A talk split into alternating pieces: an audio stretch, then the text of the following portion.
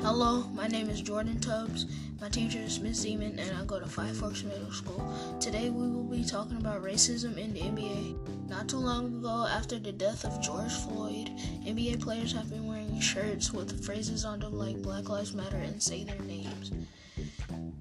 Former San Antonio Spurs guard Stephen Jackson talks about how him and George Floyd were close friends for 20 years and called each other twins because they look so much alike. Jackson also says as he was sitting on his sofa in Minnesota, he receives a message about George Floyd's death. Jackson also says he sees himself in the same situation because they look so much alike. Boston Celtics guard Marcus Smart said that as he was backing up out of the players' parking lot, he saw a woman with a six year old boy crossing the street with cars coming at them. He says he tried to warn them, but the lady wouldn't listen and she turned around and called him the F word followed by the N word. From that moment on, he felt bad for the child for having to hear all those awful words. Marcus Smart once said dozens of times since that run in, I've prayed for that child and his future and for all the kids out there being brought up by hate rather than love. LeBron James once tweeted, Change doesn't happen with just talk, it happens with action and needs to happen now. Kids and communities across the country, it's on us to make a difference together.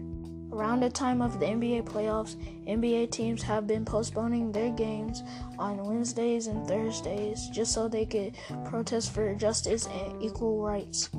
Three words have been written alongside the NBA logo on the NBA courts saying Black Lives Matter. On the back of the player jerseys, there has been slogans saying Justice Now, See Us, Hear Us, Respect Us, or Love Us.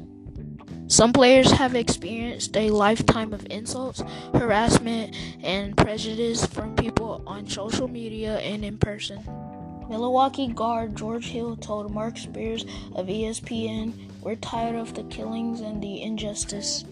Before restarting the season in late July, players grew worried that their return would be a distraction from the Black Lives Matter movement and all efforts to fight racial inequality. They felt it was wrong of them to leave behind the protesters in the streets and travel to a campus to focus on basketball and help viewers escape from the grief and depression of 2020. For listening on the Real Talk with Jordan. Next time we'll be talking about racism in the Major League Baseball. That's all, folks.